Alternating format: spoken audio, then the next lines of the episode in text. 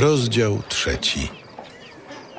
Noemi, teściowa Rut, powiedziała do niej: Moja córko, czyż nie powinnam ci poszukać spokojnego miejsca, w którym byłabyś szczęśliwa? Oto czyż nie jest naszym powinowatym bos, z którego dziewczętami ty byłaś? On to właśnie dzisiaj wieczorem ma czyścić jęczmień na klepisku. Umyj się i namaść.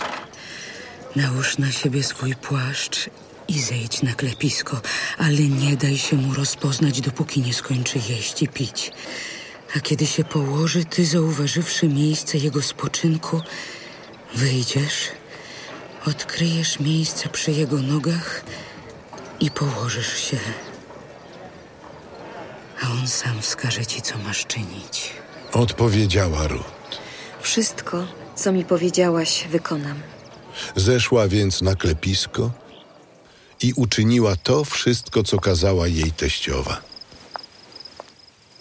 Bo po jedzeniu i piciu w dobrym samopoczuciu poszedł położyć się na brzegu stosu jęczmienia. Wtedy Rut podeszła cicho, odkryła miejsce przy jego nogach i położyła się.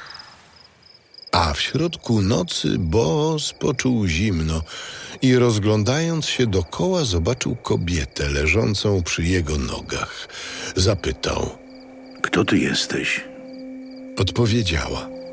Ja jestem Rut, służebnica twoja. Rozciągnij brzeg swego płaszcza nade mną, albowiem jesteś powinowatym.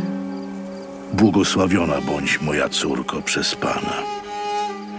Jeszcze lepiej niż za pierwszym razem okazałaś swoją miłość za drugim razem, gdy nie szukałaś młodych mężczyzn, biednych czy bogatych. Nie lękaj się więc, moja córko. Wszystko, co powiedziałaś, uczynię dla ciebie, gdyż wie każdy mieszkaniec mego miasta, że jesteś dzielną kobietą. Jednakże, jeśli jest prawdą, że jako krewny twego męża mamy prawo wykupu, to jest jeszcze krewny bliższy ode mnie. Pozostań tutaj przez noc, a rankiem, jeśli on będzie chciał wypełnić wobec ciebie swój obowiązek jako krewny twego męża, dobrze będzie, gdy go wypełni. Lecz jeśli nie będzie chciał go wypełnić, to na życie Pana ja go wypełnię względem ciebie. Śpi aż do rana. Spała u jego nóg aż do świtu. O tej porze, kiedy człowiek nie może jeszcze odróżnić innego człowieka, wstał Boaz. Mówił bowiem do siebie: Nie powinien nikt o tym wiedzieć, że kobieta przyszła do mnie na klepisko. Powiedział do niej: Podaj okrycie, które masz na sobie i trzymaj je mocno.